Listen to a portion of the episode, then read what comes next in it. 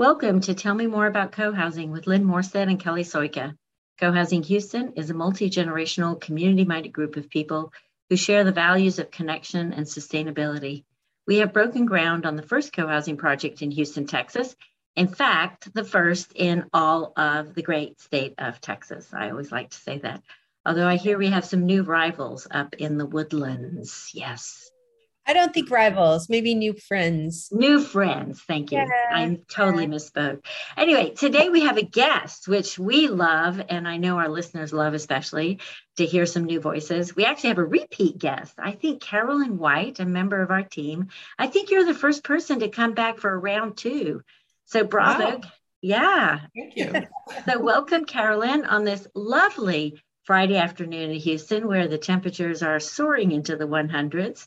And um, if you've listened to Carolyn's uh, podcast already, you'll know a little bit about her, and you'll know that topic of landscaping is near and dear to her heart. If you have not listened to her, I suggest that you scroll through and uh, pick up her episode from a while back. So, Carolyn, hi, how are you today? Good. Good. You ready? Yes. Well, we wanted to start talking about landscaping and we always like to the first thing we do is connect everything to community. And everybody knows what bad landscaping looks like right? We've all seen it felt it. Amateurs like me may not be able to describe it but i always know if i enter an environment that feels really uninviting like i don't want to hang out there and especially sometimes it feels like it's an afterthought in a multifamily environment. So maybe you could tell us a little bit about how you're approaching landscaping and what this means uh, for con- for community how you think about it. Yeah um, basically we um, as a landscape team have been meeting every other week for quite a while now. Um, we fortunately had the um, option of um, having a landscape architect consult with the community a while ago and sort of talked about what people's interests are i think that's a lot of what landscaping um, um, means to, to, to someone um, kind of like you said you know it when you see it um, mm-hmm. but not necessarily have the words or the the way to kind of envision that three-dimensional space that you're going to be hanging out in playing in um, gathering in meditating in um, and also just you know how that space will change over time as plants grow up and um, mm. start succeeding other plants um, so we, you know, I think have a lot of interests by the uh, in part of the community that we're um, making sure that we kind of are touching upon um, people's values, um, how they want to interact with the space. Um, and a lot of that does come with, you know, sort of the connections. Um, mm. So taking, you know, our sort of limited courtyard and parkland um, it, you know, we are an urban, high density housing um, uh, model. And h- how do we take that limited space and really sort of give it, give rooms for other, for uh, lots of different interests and lots mm-hmm. of different experiences. So, so Carolyn, um, is that one of the main differences then between, you know, I think about if I walk into a courtyard of a of a multifamily area and there's like one tree in the middle or something that mm. it's not it hasn't been broken up into spaces that are human sized. It's all just kind of like one thing. Is that one of the main elements that you think about when you look at landscaping this area yeah, definitely. Um, you know, I think we heard from a number of people that they did want potentially a, a water feature or a, a, mm-hmm. small gathering space that you know feels a bit secluded. Um, obviously, a play space for the kids, a more sort of open lawn to lay a blanket down and have a picnic. Um, and also, you know, we are sort of faced with how to separate the parking lot from that, um, mm. that more intimate and, and more inviting um, open space of the courtyard. So there are a lot of um, potentially, um, you know, sort of um, multi-layered kind of uh, uses and asks that we're, we're mm. going to the landscape to, to fulfill. So what so, I'm hearing is that it's like mm-hmm. connecting people to this space, like that they want to be able to do something out there. And so creating a space that they feel an affinity towards or a connection to, so that then yes. they'll come out and use that space. Yes, definitely.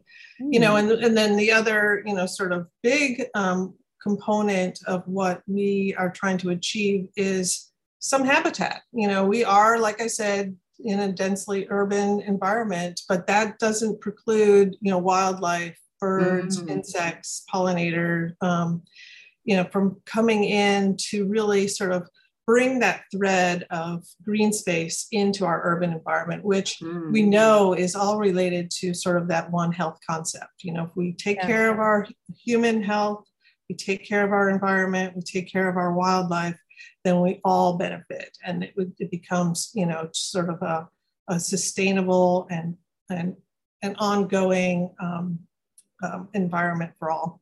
So it so goes like good design practices, kind of no matter what, right? Like th- these are good design practices, whether or not you would be in co-housing. These are things you would want to absolutely. Okay, absolutely. And are there um, specific things that inform how we gather in community? Like, yeah, I definitely think that um, with regards to our space, we have um, obviously a planned out parkland with vegetable gardening, with fruit trees. Um, we have, you know, the pollinator beds and that take, you know, sort of some um, some more specific care. We are sort of setting ourselves up for um, an environment of work practice and community around um, our green space. And so, um, you know, you can easily, you know, just go down to a um, community garden and hang out with, you know, with people um, from time to time, but having that opportunity to share that experience with those that you're living around on a much more frequent basis, that's part of what we're developing in co-housing Houston. Yeah. Oh, I like that. Mm-hmm. Oh, Lynn, watch out. They're going to have you out there gardening. I'll be issuing orders from the kitchen of my vegetable needs. Yeah.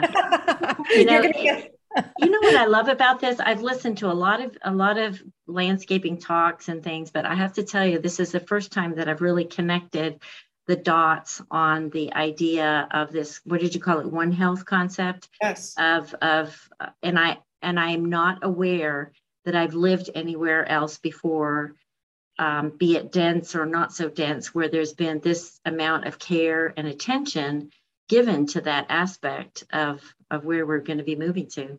Yeah, and I, you know I think it's um, very important to kind of keep that thread of One Health in mind as we um, have are designed and implementing um, co-housing you know, we're at a crossroads with all kinds of stressors from climate um, change, um, heat island effects. Um, we, you know, certainly are seeing lots of storms with lots of rainfall and stormwater um, runoff that we have to manage.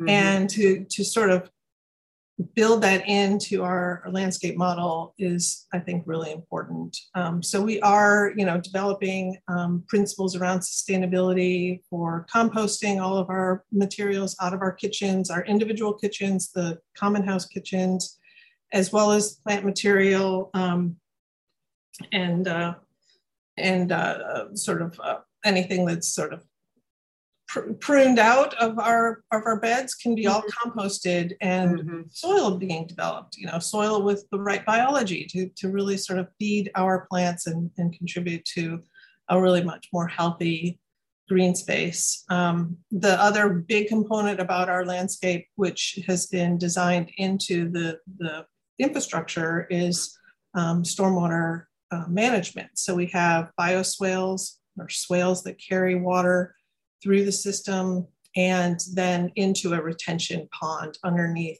um, actually underneath the, the um, parkland. And how so does that we help, will, Carolyn? We, yeah, what does that, that? How does that help exactly? Because this is something that's a little foreign to me as I'm not a longtime Houston, uh, you know, resident. Yeah, it's, I mean, it's interesting that we are a few blocks away from Buffalo Bayou, but we are in the Brays Bayou watershed, which is mm. a huge watershed and one that's gotten a lot of um, definite attention with regards to flooding um, locally. Um, any sort of thing that any individual homeowner, landowner can do to hold back water and store it for a certain amount of time on their property can help with flood abatement and, in oh. Now. Is that the so, detention or the retention piece? You got to give me some hook so that I can say the right word at the right time. Have you got some little mnemonic kindergarten gardener? Well, um, we we are uh, we are retaining water um, in a tank underneath our parkland. We mm-hmm. um, will hope to in the future, as budget uh, allows, be able to pump that water out for our irrigation. And so then we wouldn't have to rely on any uh, city water to do that. Wow. Um, we that takes a little bit of um, additional funding for the, the pumps and the, the monitoring of those um, water levels to, to make sure that we can actually utilize the water that we're retaining on site for irrigation. So what's detention then versus re? So that's um, retention. Yeah, detention is just for a certain period of time. Water goes into an area and then it slowly releases all the way out into okay. the, a, a, a, drain or a, um, a, a channel or a stream. We'll get it, Lynn. Someday before we move in, you and I will have detention versus retention straight. But we're I, doing both, right? Quiz. Yeah. Well, that's the confusing sort of. part, right? Yeah. yeah so we're ret- we're detaining in our swale, um, mm-hmm. you know, which will be a big part of our landscape and a front-facing part to the community out um, to the neighborhood. We'll have our our swale where people can see the water coming up and, and mm-hmm. flowing in and, and ebbing and flowing um, with the seasons. Nice. nice. Carolyn, is um is soil health then the idea of composting and keeping the things on the land that we, you know, are keeping some of our waste on the land and then to feed the soil and then using that soil then to create food and and correct you know a v- nice virtuous cycle there um, is mm-hmm. that part of the one health concept also that you would then where you are you would improve the soil and improve what you have Yes, absolutely. I mean, if you think about One Health as the sort of intersection of environment, humans, and wildlife, mm-hmm. um, you take the environment piece and you can sort of see um, a whole cycling of energy and resources underground and above ground. And so that soil biology feeds that health of that environment. Mm-hmm. Wow. And the other one that I wanted to ask you about is you mentioned that we are in a heat island. Um, by that, I assume you just mean Houston is like a giant heat island. It's more like a heat right. continent. It's huge. But um, but what are specific landscaping things? I mean, in my mind, I'm like, oh, plant some trees. But what it, what do we do? What are we doing that is going to make a significant difference on our contribution to heat or you know keep us from mitigation. Yeah. yeah, mitigating it. Yeah, I think um, providing a lot of good, healthy street trees so that we're shading the sidewalk for our neighbors is really going to be an important piece. And then, you know, installing the trees in our parking lot to shade the the um, the, the pavement as much as possible, and then obviously the courtyard itself. Mm-hmm. Um, we do have quite a few large trees that we're installing. And so as those trees start growing up and starting to shade the, the area, the under the undergrowth will have to be you know sort of adapting mm-hmm. to that to that shade environment as well so yeah. there's nothing static about a landscape which is kind of always exciting and that's also where community can get involved in um, the main maintenance the long-term maintenance and right. uh, which gets us back to our connection and our shared purpose and mm-hmm. yeah it's beautiful. Well i'm just curious so you've got all these you know grand designs you've got this concept down you guys have started talking. Um, you know how do we do this with limited funds? We're going basically from this horrendous gravelly you know old falling apart tarmac that's there now in a building that we're going to tear down which is an eyesore and we we we are on sort of a constrained uh, budget for all of this. And um, how do we do this? How's your team going about planning for this? Yeah, well, one thing um, that we as a team really wanted to do um, right off the bat was to sort of develop a mission and also guiding principles for what we're going to be doing. Um, and, and I think that the, laying that groundwork um, has been really important because it, it sort of centers us and grounds us back into the community and the community's interests. So, you know, for example, we do have a commitment to ongoing community education um, using our landscape as a classroom. We want mm. to, um, you know, sort of uh, vision a commitment to sustainable maintenance over, over time and even kind of draw on principles of permaculture, which is an approach to landscape and management that adopts arrangements observed in natural ecosystems. Mm. So, you know, we we are, you know, sort of developing these larger, sort of overarching principles, um, not only for the open space and the actual like landscape itself, but for the plantings, um, looking at, you know, bird friendly, pollinator friendly, edible plants as much as possible. Um, and, and so that kind of gives us you know sort of a, a, space to sort of always fall back on our decision making um, mm-hmm. and then what we've ended up doing just in terms of planning itself is taking the the main courtyard the street environment the parkland and then subdividing it into specific zones that have potential uses um, mm. so those prioritization factors driving factors are you know which site what areas need to be stabilized 1st mm-hmm. um, so anytime that we have slopes like on those swales, we want to stabilize those with vegetation as soon as possible. So mm-hmm. our priorities kind of fall into place when we think about establishing trees first, getting the fruit trees in so that we'll have something in the next few years to really enjoy. We want to create those edges, make the parking lot a safe place and the court and the, the um, courtyard a safe space and kind of develop that edge effect between those two uses that are very different. Um, we want to make sure we're um, friendly to the neighborhood, um, front facing landscape, start building in that as soon as possible. And then think about circulation and um, how uh, individuals will want to use certain rooms within our mm-hmm. courtyard and our and our mm-hmm. space. So those um, factors are sort of where we're kind of dividing up uh, and conquering our, our priorities and, um, and and the actual zones within within our um, within our property. Okay, Carolyn, I have a question for you.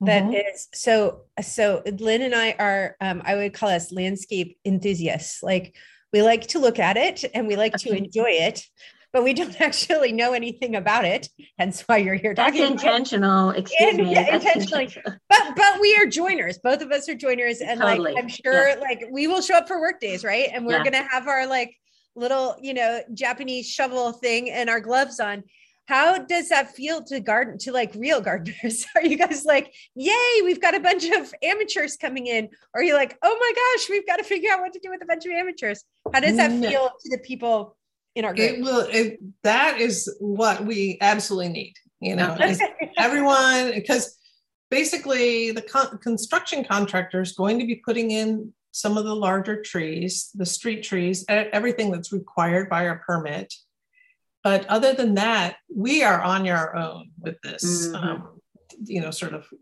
making the space um, inviting and usable and and um, and and supporting our mental health and our physical health in the in this um, heat island high dense environment that we're we're mm-hmm. in so we do you know are going to be relying on on a lot of volunteer hours Beautifully said. That was very good, good. Yes. well, you. Carolyn, I love this, and I've learned a few new things. You know, when, when I talk about our project, you're talking about the courtyard. I tell people it's a village green, so I, I call it a green. Oh, and now you've oh. got these little spaces because when I think courtyard, I think concrete, so that's why I call it a village green. I like that.